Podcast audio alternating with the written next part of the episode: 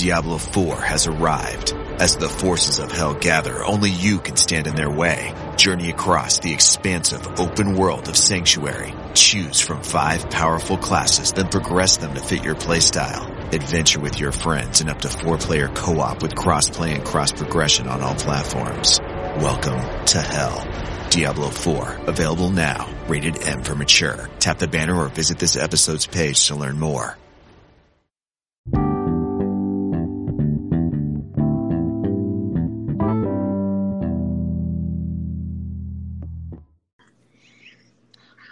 Welcome to the second episode of Skincare Anarchy, titled Misinformation.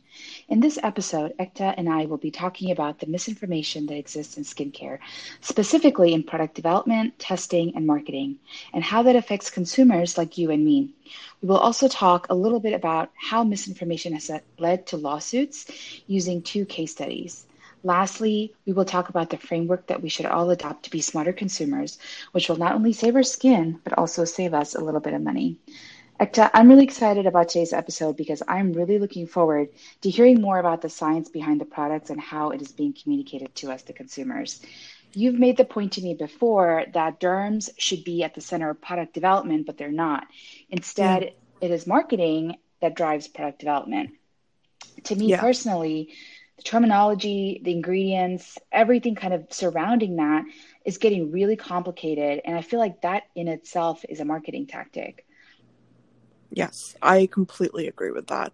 I think there is absolutely no accountability being um, you know, exercised in terms of who's leading this movement, um, why they're making these products. It really is, like you said, this marketing gimmick that has just kind of snowballed mm-hmm. to a mm-hmm. point of like, you know, not being stoppable at this point. So I completely agree. And, you know, and, and the being dermatologists being at the lead of this is just so important, you know, just doctors yep. in general, I feel like. Yeah, because we're talking about our skin. And like you said in the previous episode, you know, we're treating the skin to some extent because yeah. of a pathology that it would have, right? So, yeah. what has been really interesting to me is that more and more uh, companies are publishing uh, clinical study results as part of the marketing. Now, yes. I'll be completely honest, I'm completely ignorant about this. I mean, I'm ignorant about the types of clinical studies that exist. So maybe you can start there and explain yeah. how testing is done and what types of trials even exist. Absolutely. So there are so many different um, terms and statistics, and um, especially when you go into any kind of a research study, um, you have to really make the decision of your experimental model. You know what I mean? So, like, you have to decide: Am I going to run a clinical trial versus a, um, you know, like a like a past study you know like a like a cohort study that was done based on user feedback um, mm-hmm. um, versus you know a projection study where you're looking for certain you know again like with the surveys you give people surveys and then they you know report to you. So there are so many different um, designs that can be adopted for any kind of a research study. And unfortunately in dermatology a lot of the things that we're seeing are very very heavily based in relying on user response. And so also, when you say user response, we're talking about anecdotal evidence, right? Yes, exactly, exactly. Mm-hmm.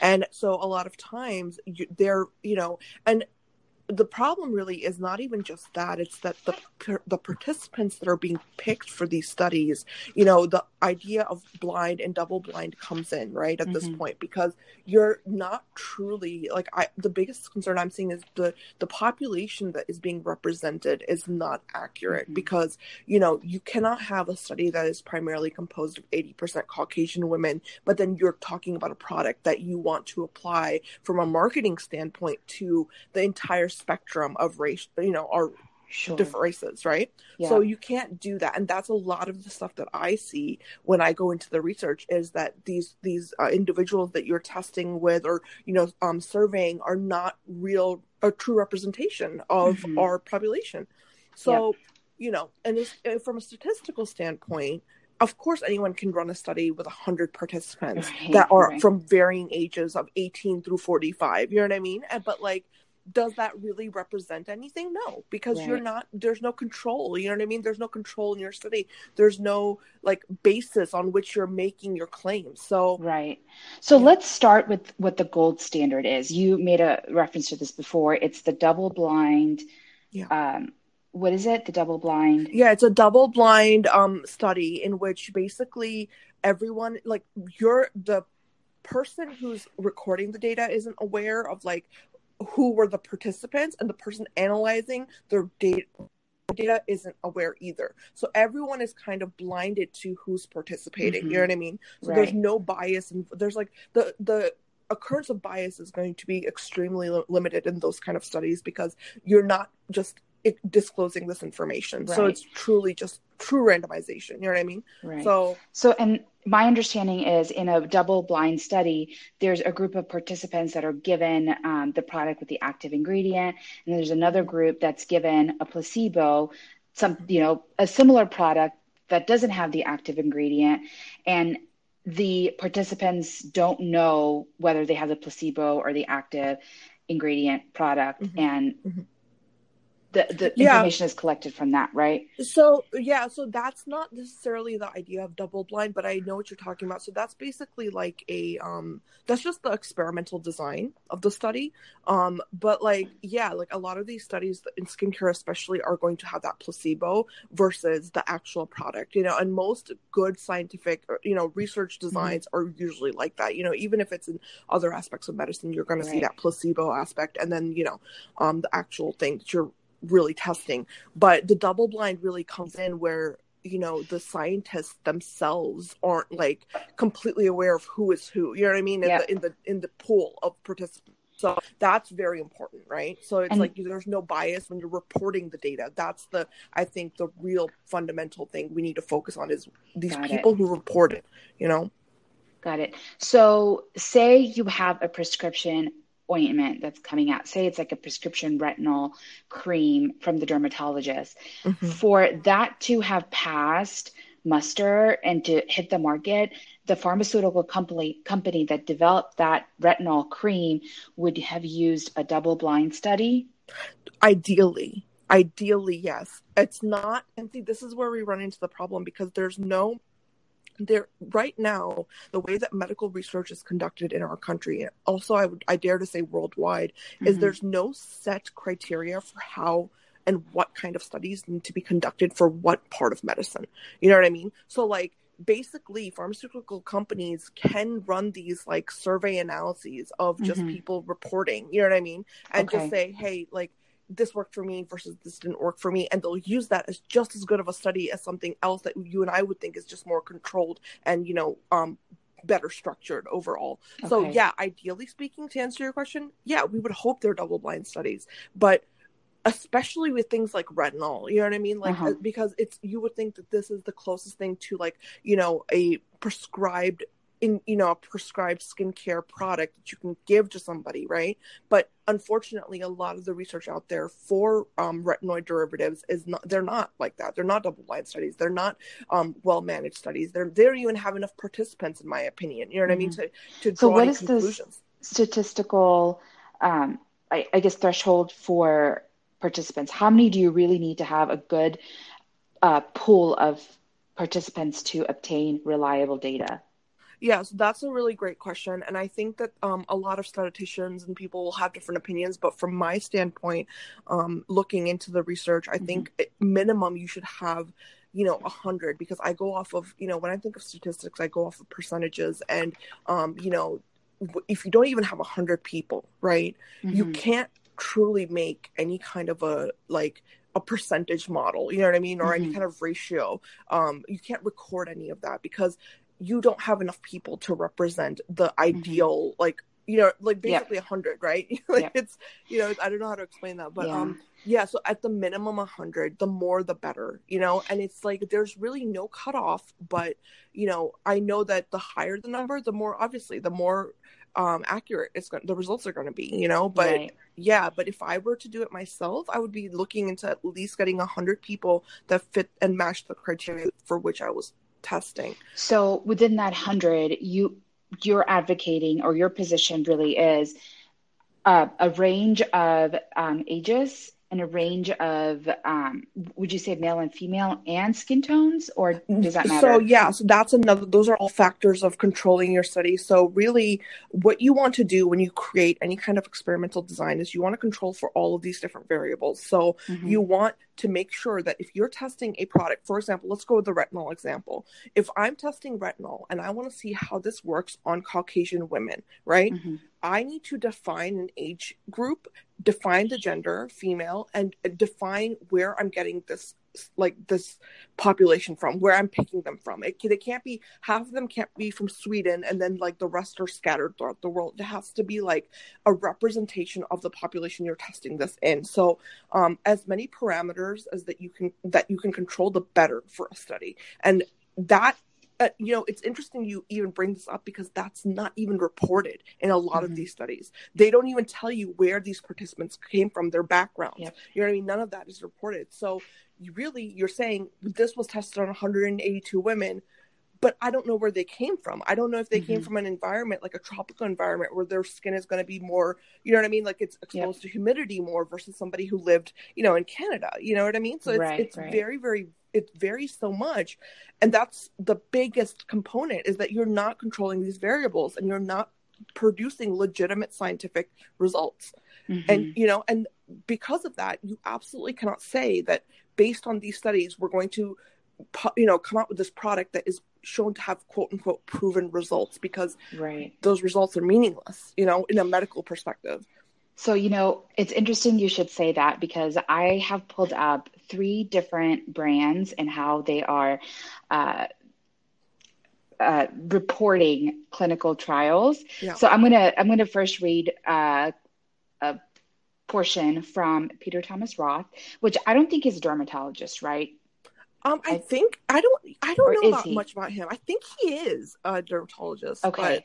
yeah. So their tagline is clinical skincare. So okay. they're really, really pushing the fact that their products are tested and they use supposedly clinical ingredients. And we'll kind of touch base on this later because they've been sued for that. But so for the pro strength niacinamide discoloration treatment, they report two consumer panels. So they say in a six week consumer panel study on 34 women, which that's not a lot of women. You know, no. they send out PR to more people than 34 people. you know what I mean? So it's very, ridiculous. Yes. Ranging yes. in age from 29 to 64, which is completely arbitrary, I feel oh, like. Wow. Users yeah. agreed. So this is completely anecdotal. Users agreed. Dark spots and sunspots were less visible. Skin looked brighter and less dull skin clarity was improved. See, this is exactly I see this is exactly I feel like that study encompasses everything we just talked yeah. about. Like yeah. I mean it really is that idea of relying on, you know, self reporting first of all, which is yeah. absolutely just you can't Because how do you measure that, right? how do that? Right. Yeah. Like there's no way to like would yeah. you like this is my question to people, right? Would you want me to be testing um for example, we're dealing with COVID, would you want me to be testing the vaccine on self reported claims? Or would you want me to be measuring your antibodies towards you know what I mean? That kind of right, right. like, do you want the real medicine or do you want to just make this stuff up? So yeah, first of all, they're self-reporting. Second of all, 34 people is literally nothing. Like I yeah. can go down the street and get more people than that. Yeah.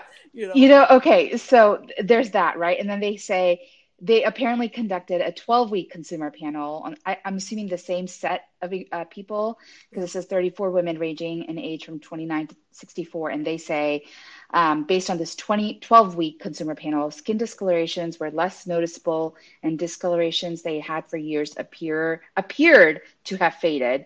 So eh, they use all of these um, words that mm-hmm. give them a little fudge room, you know, yes. appear to have faded. I mean, what is that? You know what I mean? Yeah, what does that even mean? Yeah. Yeah.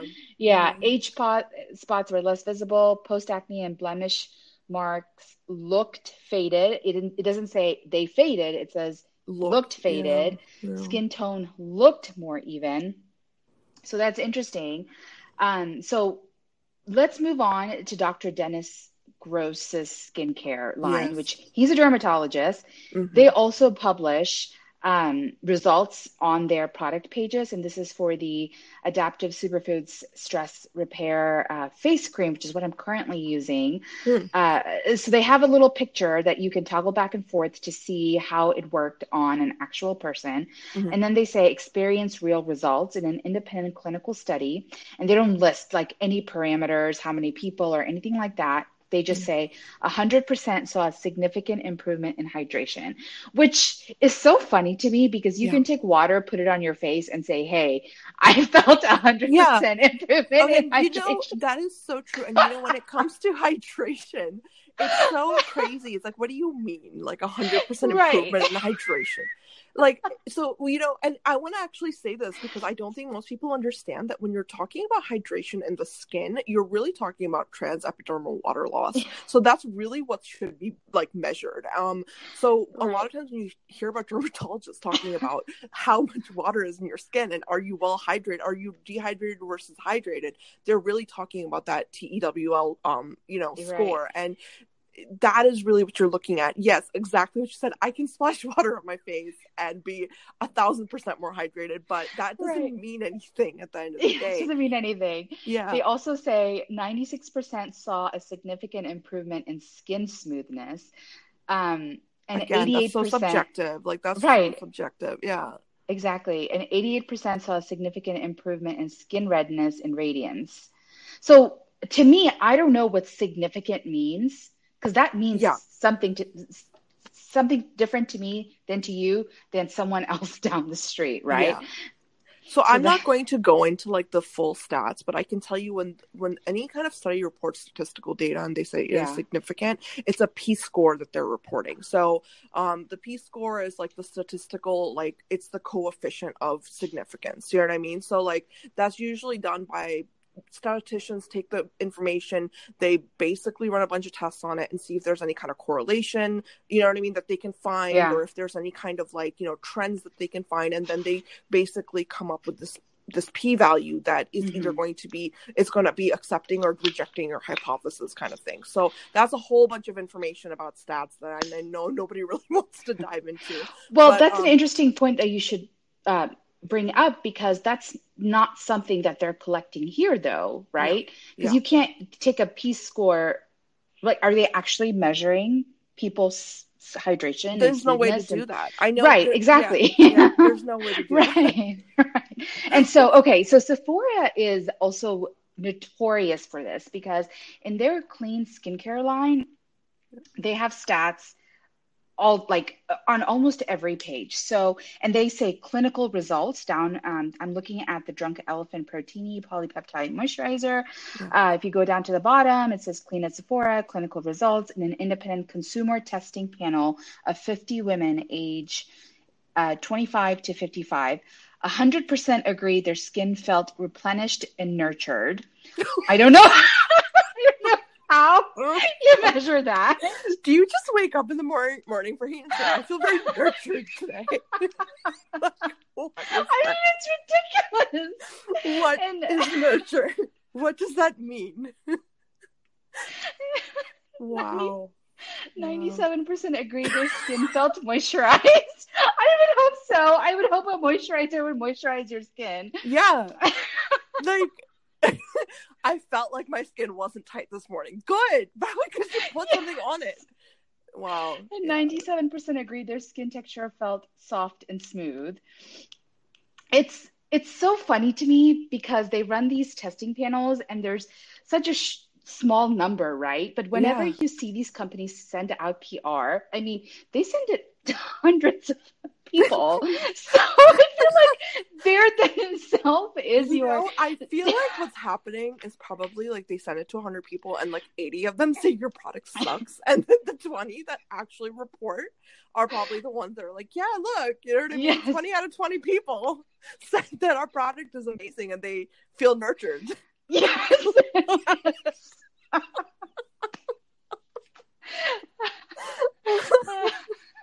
It's so ridiculous. Like I cannot believe that this is even published information. Like, I know. Literally, and I want to know. Actually, my biggest thing is I want to know the, the biggest people I want to hold accountable is the these journals that are publishing these results. Like, so like another word that you you mentioned, which I is so interesting to me is that they say clinical study, quote unquote. Now, Mhm. that is so like deceptive if I being honest with you because usually when people hear the word clinical and they don't really think about the next word coming after it, their Mhm. mind goes to clinical trials. So the Yep. clinical studies that they're usually used to are clinical trial studies. These are not clinical trial studies. So like saying something's a clinical study is basically just garbage. Like it doesn't Mhm. mean anything. You know what I mean? Like I could like Yep. go eat dirt tomorrow and be like I'm conducting a clinical study to see if I get sick. Like you know what I mean? Like it's it doesn't mean anything. So yeah.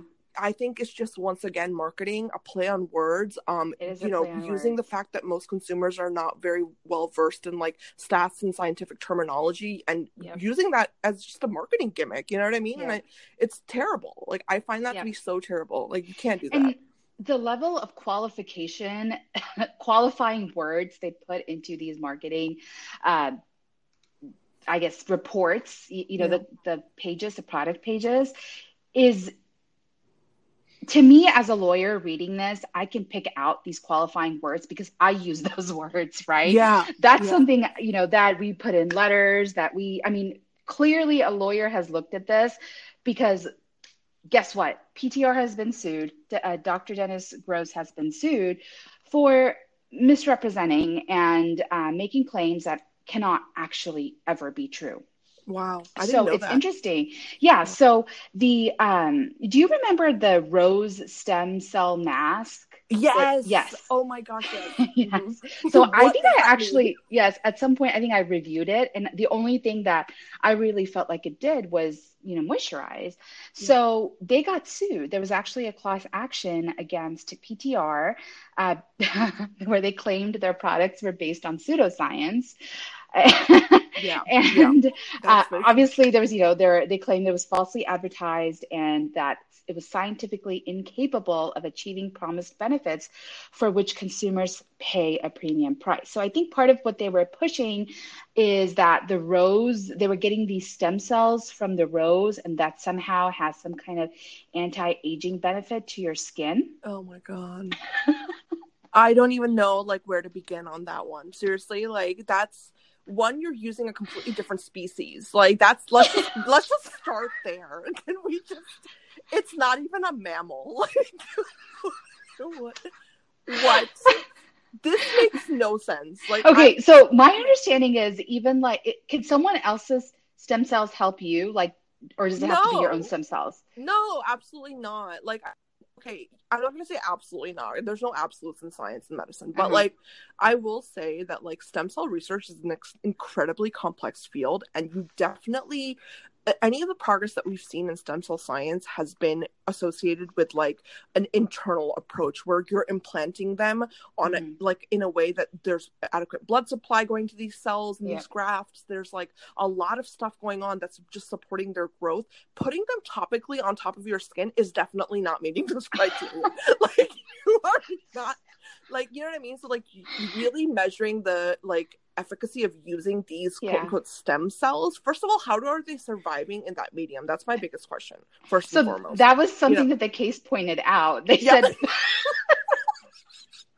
plant stem cells are fragile and cannot survive the manufacturing, shipping, and storage to which the rose stem cell products are necessarily subject. yeah Yeah. And that's that's the thing. Like stem cells have to be cultured in a very specific medium. Like it's called medium. Like the culture plates have like like the the Mhm. solution we put in it is it has like the growth factors necessary for normal differentiation and like all of these different things that are needed for stem cells to differentiate into the Mhm. stuff that we want. So this makes absolute no sense what they're saying. yeah. Like it it just doesn't make any sense. Yeah. So it's interesting because uh, the water drench line is also another set of products that I tried out, which I liked. I mean, I thought it it made my skin feel really nice. It felt hydrated, all of that. Did you feel nurtured? I don't know if I felt nurtured, but it coddled my skin very well. but there was a class action against PTR against that line too. Yeah. And um, let's see. So I guess PTR claimed that that products draw moisture from the atmosphere into the user's skin, and that the product will hold 100 times its weight in water and provide hydration up to 72 hours. Okay, that means nothing. Like that's they're just describing a humectant. We already by the way, I don't I don't know how much people know this, but like any dermatologist you talk to is going to tell you that we have natural humectants already present in our dermis. So like Mhm. putting it on your epidermis and the very top of your der- epidermis is not doing anything. Like the water that you need is on in your dermal layers. So like Mhm. putting like literally like you know it was like i had interviewed dr natalia uh, Spierings right a couple Mhm. of weeks ago and she made this great point is that you know how much of what like how much do you really need in your dermis and do we want to go in there and change things right so it's like Mhm. that's the fundamental thing I think nobody wants to focus on. And I think it's a massive problem in terms of all of this miscommunication and this, you know, basically bad science, pseudoscience, you could say, Yeah, that's being yeah. propagated, you know, because Yeah. it's like no one understands that, yeah, hyaluronic acid is found in your dermis. It is not found in your epidermal corneocytes. It's not, it's not something that's, Mhm. you know, you don't need that sitting on your skin. That's not necessary, you know? So, Yes. Yeah. And, you know, it's interesting. I think I've had mis- mixed results with even applying hyaluronic acid to my skin. Uh, You know, we have the Ordinary and a couple of other brands that come out with these single ingredient products. And we think, oh, uh, you know, m- m- applying this to my skin is going to give me some kind of benefit. Right. And some have been sticky and you, you just kind of have to work with it. But I think for me, I it feels nice, but then, you know, 30 minutes later, 40 minutes later, is it really doing anything? yeah. I don't really know. And there's no way for me to really evaluate that either because I don't know what's happening. No, and that's such a good point. And you know, like this actually makes me think of those weird little devices that a lot of like Asian bloggers were using for a while. That they put it on their face and they measured their like Yeah. hydration or something. Do you remember Yeah. those? Yes, I do. Yeah. I don't even know how that works. First of all, like I'm just gonna assume that it's some sort of like light technology, but like I think that's complete garbage because you're like it's like you said, you're just putting this on your skin, getting through and making a difference in terms of the composition of your skin is a whole different area. That's called Mhm. dermatology. You know what I mean? Like Yeah. that's that is literally the whole different argument. It's a whole different type of science that needs to be involved. You know, we can only layer so much onto our skin surface. And now, am I going to sit here and say everything is useless? Don't use anything? No, because I think some of us, you know, it's like, yeah, some of us do feel nurtured, you know, when we Yes. use that certain moisturizer or when we put that certain product on our it does make your skin feel smoother. I know Yeah. I, I'm definitely guilty of that, you know, like Yeah. there are certain things I absolutely love, but am I going to be foolish enough to think that, oh my God, I'm going to not age anymore because I'm using Right. this regular? No. You know what. I mean? Like it's just, it's like I feel like it's picking and choosing what you want to believe a product is Mhm. going to do for you. You know? Yeah. And that brings me to my next question. What about placebo effect? So I think Yeah. you and I privately had a conversation about okay, we're using all these products. I feel like I'm providing, I mean, I'm always strive to provide my absolute honest 100% honest thoughts Mhm. on something and i'm not going to say anything that i don't feel is to be true but then i go back and you know with everything that i've learned through you and uh, watching dermatologists online i'm thinking hey is my experience true like did i experience that correctly Yeah. so i guess my question is are we all just kind of internalizing these marketing messages and is that mm-hmm. affecting our reviews I think that's such a valid yeah, it's such a good question because honestly, after we had that talk, I know what you're talking about. I went online and I was gonna actually do a post on, about this on my Instagram, but I looked into the placebo effect of even things such as beauty supplements because Mhm. if we can have a placebo effect from something like that, then to assume that we're having it from topical, um, you know, things that we're applying topically is definitely going to be there. And the studies I found for these, like, you know, all these like um vitamins that are like being used, right, to like in- Mhm. increase like skin, you know, collagen production and all of this stuff Right. they found um one of these studies found that the placebo and the actual treatment group like there was no difference in the results like Mhm. literally like you know i just i was so shocked when i saw that because i for sure believe that you know what maybe this is one area or one aspect of skincare that could actually have some validity behind it but it looks like there's really not you know and it's Right. like if there if if something you're ingesting and actually you're putting into your body to go undergo normal metabolism and then be utilized in the areas it needs to be used is not working something putting putting something on top of your skin is definitely not going to be working so yeah Yeah. i think there's a huge placebo component of all of this you know um yeah. I, I think a lot more you know information needs to be provided in that area Yeah. so yeah So, kind of coming back to dermatologists owned brands. So, coming Mhm. back to Dr. Dennis Gross, and I hate to be picking on like the two or three, but I feel like, you know, well there's the big ones right the yeah, those are really out. big. Right. Yeah.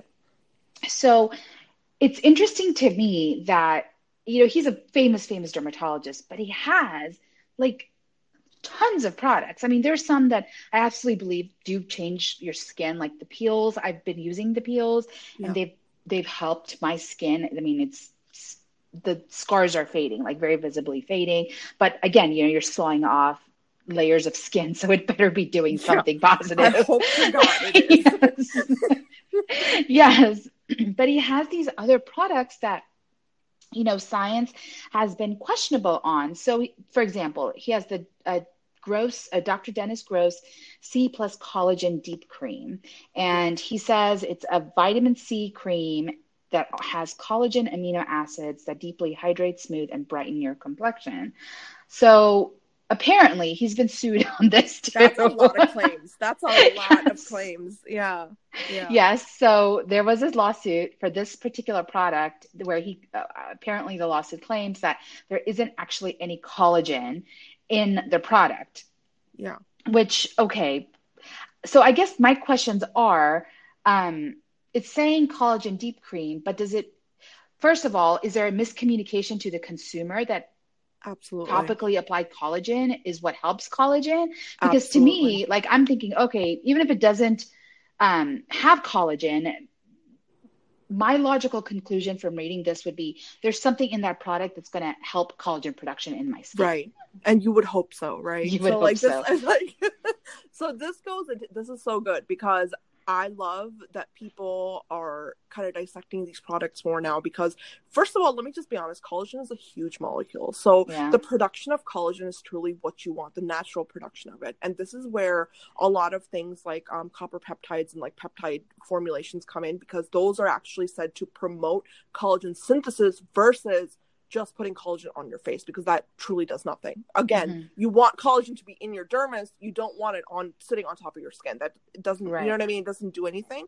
So that is a huge claim for him to have. First of all, like any kind of cream or moisturizer that says this is like literal collagen for here you Mhm. go. Like that's yeah, that's useless. You know what I mean? If anything, I would think from like a now I'm not a dermatologist, but I would think that if you know from a medical standpoint, it's almost like a negative feedback effect where like if you're putting too much of something on your skin, your skin like any other organ in your body is going to say, I don't need any of this anymore, so please stop making this much. You know what I mean? So yeah.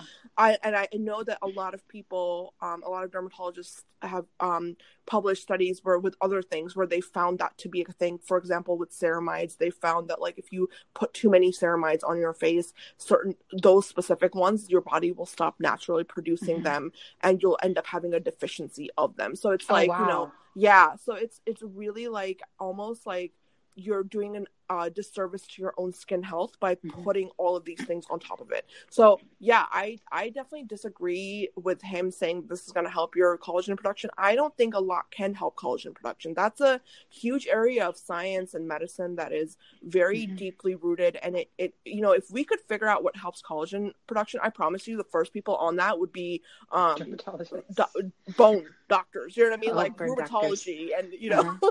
yeah. Yeah. that makes sense. Yeah, that totally makes Like sense. orthopedics would be all over that. I promise you. yeah. Well, and it's interesting because, you know, collagen and skincare has been like the new thing. I guess not new, but in the last few years, that's Yeah. been like the it thing. And I guess this is another example of marketing driving product development as opposed to the dermatologist. Even though it's a dermatologist brand, Yeah. they still have to feel, I bet they still, there still is pressure internally to develop products that stay on trend, um, or otherwise, you know, they risk being kind of boring, more or Yeah. less. Yeah. And and that's good that's a good point because it's like if you think that a brand is coming from a dermatologist you automatically want to assume there's science behind it Yeah. but in a lot of these cases that's just not true you know what i mean like Yeah. like putting a doctor something something label on a brand doesn't mean that it's tested more or it's looked into Mhm. more or studied more it's just simply another marketing gimmick that's all Yeah. it is you know Yep. Yep. And I, I've been kind of browsing the website a little bit more as you were talking, and you're completely right. You know, all the before and after pictures are on white skin. I don't even see one person of color anywhere um, o- on which, you know, product results have been demonstrated. So, I think that's such a that's such a huge point that needs to be talked about in Mhm. these products is because because like women of color we have so many different skin concerns and i know that like a lot of dermatologists will say well there's no difference you know what i mean it's Mhm. either you have a lot of melanin or you don't and that doesn't i mean i i'm not fully convinced on that data so i don't like it when companies are just giving you like white women to look at it's like Yeah. this tells me nothing because i don't even have those skin concerns that she has Yeah. you know what i mean Yep. Exactly. Yeah. Yep. I agree. Because you know what? The excuse me, the women in my family, I mean, they just have great skin. They don't age. They, they don't really even get wrinkles yeah until after maybe 55, yeah 60. I mean, my grandmother had same really nice skin. My aunt, my yeah, my aunts, my uncles, like everybody, they're a little bit older. I mean, they have a few little wrinkles here and there, but overall, they have nice skin. But I have other concerns, right? I have hyperpigmentation. I have, exactly um, I, I don't know, dullness issues, and yeah and I think at one point you had said that skin that contains more melanin is thicker, like biologically thicker. So we may just need products that have higher percentage of certain ingredients for it to even work.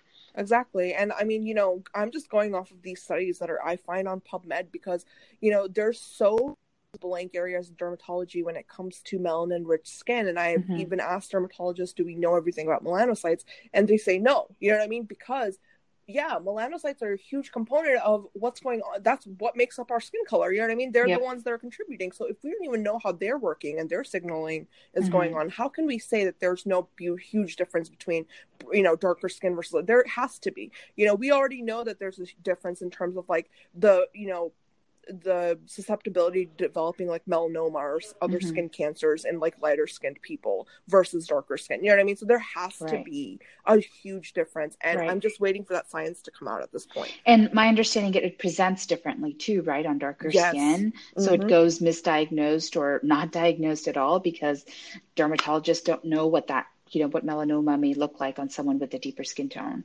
Exactly. That's so true. Yeah. Yeah. So it's interesting that we have so much misinformation coming from companies and studies and even other, you know, celebrity uh, dermatologists like Yeah. Dennis Gross.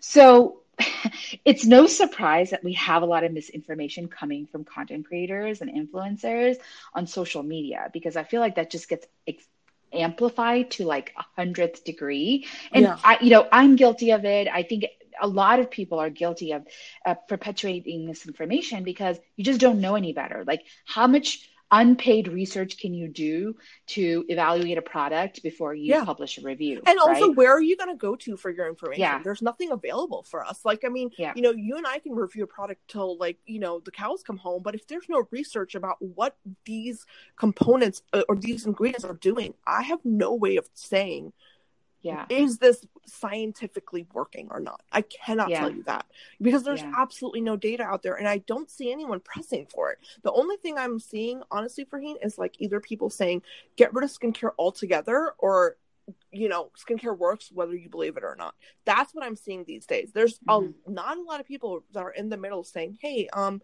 why don't we just have more research going on in this area? You know what i mean? Like why don't we Yeah. do a little bit more trials and you know really look into what's going on with these products? Are they providing any kind of aid?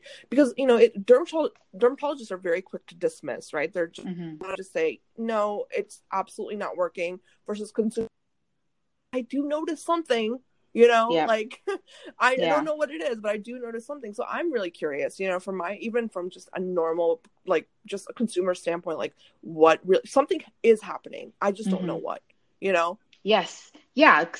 I definitely feel a difference when I use some products and I, or I stop use of some products and begin use of other products. I mean, there are subtle changes in your skin. I mean, I think not everyone will notice like i don't think my husband will notice the difference but you look at yourself every day and i feel like you know women are hypercritical about every little mark on their face yeah. so yeah. when you have magnifying mirrors you know you just you like over examine yes, over examine your skin and are um, you know very in tune to figure out what is working or or at least what helps yeah. even if it is a placebo effect like something's happening where i feel like okay I, you know, no, I spent I mean, my honestly, money better on this I product. I can tell you that there's a lot of things that are not placebo effect too. Like there's a lot. I think there is a lot of placebo for sure. But I can tell you, there's this one mask. Um, this is kind of off topic. But I'm just gonna throw it. There's this one mask by Biossance, and it's a glycolic acid mask. And I, I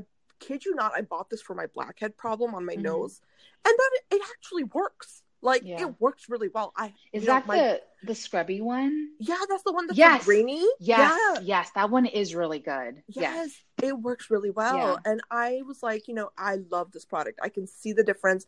You know, my nose doesn't have those blackhead problems when I use it. Like I, I think that definitely is a great product. But then again, like once again, you can only rely on yourself. You know what I mean? Like again, it's that self-reporting aspect coming in. So yeah. I don't know, you know, it's not any better in terms of studies, but it works yeah. for me. So yeah, yeah, I agree.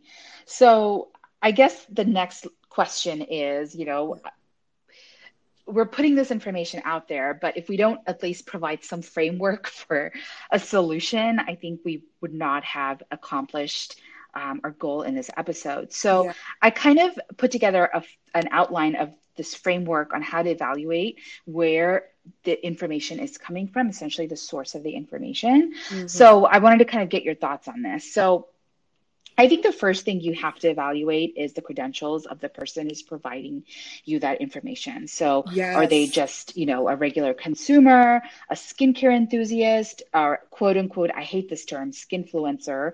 Mm-hmm. Um, mm-hmm. Are they an esthetician, uh, primary care, family med physician? Are they a dermatologist? And even going further, you know, is that information coming from somebody who's highly specialized dermatologist? So I think there's a, a, a range of, you know, least reliable to yeah more so reliable yeah yeah i and each one of those people has biases never forget mm-hmm. that like i feel yeah. like even with dermatologists you will always come it's if it's a human there's a bias attached always mm-hmm. know that you know what i mean like it's just yeah. it comes with the territory yeah, definitely. Yeah, completely agree. Um, okay, so I guess the next thing would be the product in question. What is the purpose? Is it treating a condition, a skin condition, or generally supporting skin health? That's really good. I really like that because I think people don't understand the difference between skin health mm-hmm. and just things that you want to change. You know yeah. what I mean? So it's like really, it's kind of like really that, now this one i think is so important because it really heavily relies on someone being a an educated and vigilant consumer you know what i mean mm-hmm. like yeah you really have to figure out what am i really doing to my skin and i think this is this is where like that deep dive comes in where you have to really go into what is this product why do i why do i need it first of all mm-hmm. why do mm-hmm. i think i need it you know what I mean? Like which mm-hmm. which kind of feeds back to that first of like where did I even get the idea to get it from come from? You know yes, like, yes, yes. Because so, yeah. getting information from some somewhat somebody, right? Yeah, yeah, yeah, yeah. yeah. And then I guess lastly, how will it help me? Um, and this is something I especially struggle with because you know you and I we get like a range of products, and then or companies will want to send me product for a skin condition I don't have. So I think the yeah. one thing we really have to ask ourselves is there is a trending product, there's a new release, and it has all of these claims, but I feel like most people you know, they just buy it because it's new. They don't really properly evaluate whether that's even going to help them. Do they even have a skin condition to where that product is going to help? Exactly. And all the people that you think are re- reporting about this part do they even have that skin condition yeah you know what i mean like yeah like for example like there's this entire um society for eczema mm-hmm. but like you know what I mean? Like for example, like I know Tatcha has this cream. I absolutely love this cream by the way. It's like their indigo cream. Mm-hmm. is my favorite moisturizer by Tatcha. And I and I know this is like approved by like the Eczema Society or something like that. Um, in in a, the medical, I don't even know what their criteria are to be very frank. Um, mm-hmm. about how they approve products. But the thing is, like you know, when you're buying a product, especially a treatment product, um, are you making sure that the person you're getting the suggestion from even has your problem because mm-hmm. half the time i promise you like that cream i just told you about i i don't have eczema and i use that cream and i love it so i yeah. can go on to instagram and be like hey, Tatcha's Indigo Cream is freaking phenomenal. Yeah. And the person will be like looking for eczema, you know, friendly products and come across that cream and they'd be like, oh, this person said it was great. Let me just go buy it. But it's like, I will be the first to tell you I don't have eczema. So, like, yeah. you know, don't go off of my product recommendations for that specific skin concern. Um, right you know but i think that's such a good point that you make because um there's there's no fine there's no like you know discrete line between skin health and just vanity issues anymore. Mm-hmm. There really needs to be because that misinformation that's getting dangerous. That gets yeah. you into a dangerous area. You know what I mean? Like yeah, of definitely. skin reactions and stuff. So yeah. Yeah. Yeah. I that's a really really good point because eczema is a medical condition mm-hmm. that you will have to you know that you treat more or less i mean there's a whole spectrum um, which can be really detrimental to somebody versus you know, lack of hydration or my skin right. feels a little bit dry. That's a different issue exactly. altogether. So, I guess the next question would be what are your expectations about the product? So, I think this is where the marketing comes in and that it provides people with unrealistic expectations. Yeah. Because when they have these super high numbers in the 90s about people, uh, you know, high 90s or, you know, 100% of people reporting that their skin feels replenished yeah, and nurtured. Like, what, what am I supposed to expect from that? You know, and honestly, I'm not going to lie, I have felt, um, uh, like fell into that trap so often on Sephora's website. Yeah. Like the whole like 98%. But yeah, yeah, exactly. Like I don't understand what it means to have smoother skin. What do you mean by that? That's such a subjective thing. I don't know what yep. you mean by, you know, like for example, pore I mean reduce pore size. That might not be a good thing for certain people. You know, like it's mm-hmm. again, it's like what you people need to understand there's no such thing as perfect skin and yeah. they're going to be and there's there's no such thing as a standard of perfection and i think this is i really feel like it's at the root of so many marketing tactics because women hate admitting to the idea that there's no such thing as perfection you know what yeah. I mean? Like we look at things and I think that it's like kind of like brainwashing that's been happening for so many years mm-hmm. that no, actually there is an idea of perfection and I want to attain it. And I know that mm-hmm. if I'm saying it's gonna help me, but it's not gonna work for you the same way it did for person X, Y, and Z. You know what I yeah. mean? So that that whole managing expectations aspect, I think that's a very I think mm-hmm. that's a great point. It's very like a personal issue. You know, if you're somebody yeah. who's hypercritical of yourself, you need to recognize that you are hypercritical of yourself yep. you know? Yeah exactly. And and i think a lot of people also expect miracles from products when really the issue that they're facing can only really be fixed with a medical procedure. Yes. So that is i mean deep wrinkles like okay we could fix it to a certain extent but you're not going to get smooth skin without a little bit of botox and exactly. whatever else. And you don't know if the person who is recommending that product has had those supplementary skin procedures done on top of which they're using these products. That's a huge, that is such a great point. Oh my gosh, yeah. yes. Because I mean, I can almost certainly guarantee that the models mm-hmm. and the mm-hmm. spokespeople that are standing behind some of these lines have the money to go to a plastic surgeon and get all this stuff done. So oh, yeah. you cannot look at them and be like, oh my gosh, look at her skin. It's so beautiful at the age of 50 well, yeah. yeah, honey, it's beautiful, but she's also got you know half a million dollars stowed away for yeah. surgical procedures on her face. You know what I mean? Like, it's, yeah. it's like a different. You, it's not a one product cures all, yeah. and I think like you know, it's almost like we know that, but we still want to believe it's not true. Yes, yes, like, yes. With that Fenty skin launch, right? Because yes. Rihanna has beautiful freaking skin, but guess what? she has had procedures done. Yes Yes, and doctor's honestly, office procedures, like serious plastic surgery. You know what I mean? Like it's it's all in the bracket of plastic surgery Mhm. after a certain point. You know what I mean? Yeah. Women need to understand that. Like there's a lot of people who come out here with like, oh well, this is laser laser therapy and blah blah blah. No, honey, it all falls into plastic surgery Mhm. because at the end Yeah. of the day, this is a professional doing this on your face. You know what I mean? Yep. We're altering the map of your face in some way, and whenever Mhm. that's occurring, that's no longer a co- it's not no longer just you know Yeah. topical or cosmetic. It's like a Yeah. serious thing. So Yeah. yeah, I agree. And And, I- you know what? Kim Kardashian is really guilty of this. She always says, Oh, I've never been under the knife, but she's had Oh. procedures done. Oh, she is the worst person to say that. Can I just, can I just put that out there? Yes. I do not. I don't even know how she had the gall to say that. yes. I think she said it in some interview.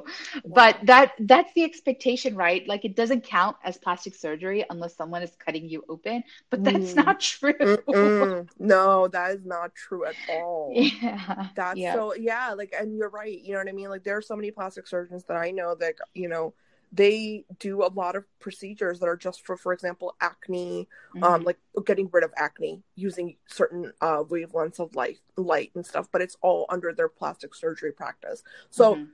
there's an incredible amount of stuff that can be done with plastic surgery it doesn't Yeah. always have to be a knife being used you don't always Yeah. have to be under the you know like an- anesthesia or whatever Yeah.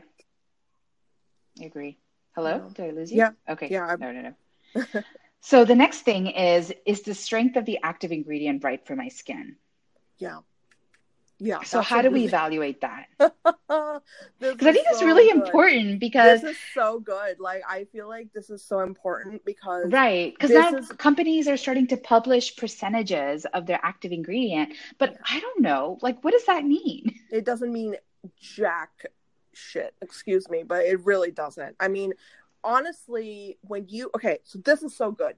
I really believe in dosing right? So as a medical Mhm. professional i believe that you should absolutely be looking at doses with any kind of treatment on your body in your body whatever.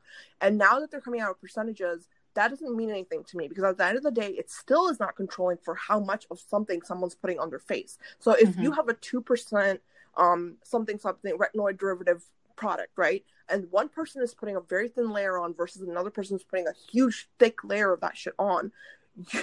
You have no way of controlling that. You Mhm. can't measure that. You can't you know you can't even rely on the results bec- like the own like you know self-reporting results because you have no way of knowing how much of this they used. Mhm. um you know, that and i know that's hu- it's huge for sunscreen. I know it's huge for you know any kind of peels. Like people who do peels constantly you know what i mean? Like they're Mhm. constantly i don't know like uh exfoliating their skin their skin is going to look different than someone who does it once a week you know so yeah yeah. I think dosing is so, so, so important. And honestly, there's no way of doing it in skincare. You cannot dose in skincare unless it's like individualized. And Mhm. that's unfortunately not the case right now. So, But can you even dose with the products you get at the dermatologist? Because I don't ever think anyone's ever told me how much, you know, freaking when different back when it was Yeah. a prescription, I remember it being prescribed to me. The dermatologist didn't tell me, oh, put this much on. She just gave it to me. You know what Yeah. I mean? yeah. And I think,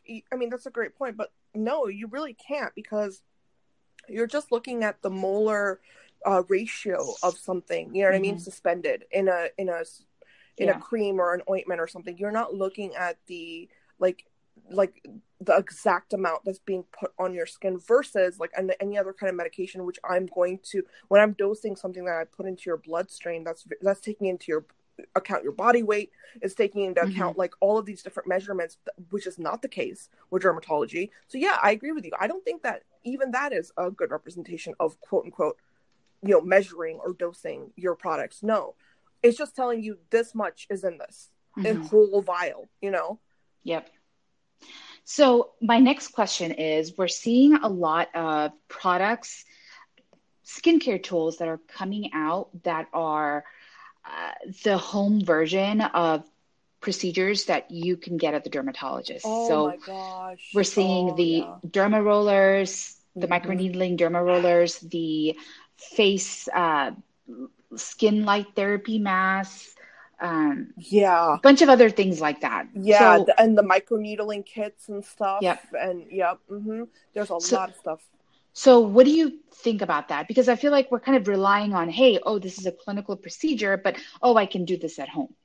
I think it's a very slippery slope, if I'm being very honest. I think with certain things, so let let me just start with derma rollers because I think that whole thing. Now, you want to talk about placebo? This I think is the biggest gimmick and, and marketing issue with you know that's come out recently.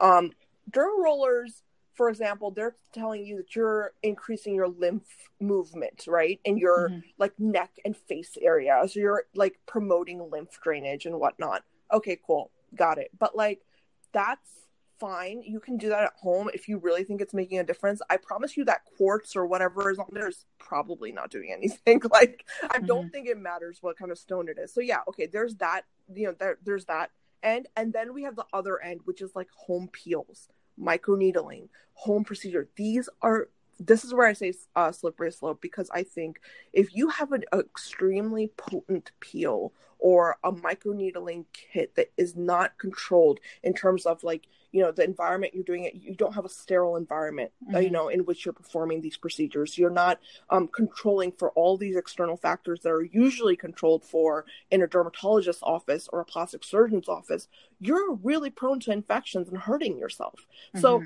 you, it's like you know it's like the guy that came out you know when we were younger remember the one surgeon he did surgery on himself like it's kind of that's what i think of when i think of these products like mm-hmm. you're essentially doing microsurgery on yourself and yeah. that's not safe no matter how you look at it because yeah. the biggest concern is um infection and mm-hmm. a lot of times i think people don't understand that we can have infection and not have a fever and not have signs and symptoms it'll be this chronic infection that you carry around that you've mm-hmm. had for a while and not even know you had it until it becomes a huge skin concern you mm-hmm. know what i mm-hmm. mean yeah. so I'm totally against them. I'm not even going to lie to you. I am 100% against, like, especially invasive Anything that's poking my skin, mm-hmm. I would much rather put that in the hands of a professional. Like, yeah. you know what I mean? Like, there's yeah. no way I'm going to do that at home. No way. Yeah. Yeah, that makes sense. I've definitely been guilty of using the microneedling tool because it was so trendy i think at one point that i just couldn't resist uh, yeah. uh, trying it but i i didn't like it so i stopped i didn't even do it consistently to get any type of you know negative or positive effect and i guess that's essentially a good thing because yeah. you know i probably didn't sanitize it as well as I should have. Maybe I didn't have the high enough alcohol content. You know what I mean? There's so many other factors, like you said. Mm-hmm. So mm-hmm. Um, I'm glad that I I, again, I was testing something that you didn't really come to fruition into. But I mean, there's a difference between like you testing it, going into it with like, yeah. I feel like overall you're a very like intelligent human being. So like, I feel like you doing so, and I'm not knocking anybody. I'm just saying like, so you know, certain level of intelligence needs to come into play and common sense needs to come into play too, right? Like with yeah. people, it's like you know, like yeah okay you might have tried it but you're not going to be like the person who goes and puts a dirty derma roller thing on your face you know what i mean like whatever yeah. like the micro like people do that you know what i mean it's like the yeah. same idea as like needle sharing or something that's what i look at it like you know what i mean it's like yeah. you're doing these things that are just not sanitary and you don't even realize the complications that can occur so it's like I get it. Like, you know, there's gonna be a lot of hype and there's gonna be a lot of trends. But I think if anything, the companies that need to get sued are those companies because yeah. you are putting essentially a surgical kit in someone's hand and saying go for it. Yeah. so it happens. You know yeah, what i mean? so true. Yeah. So true.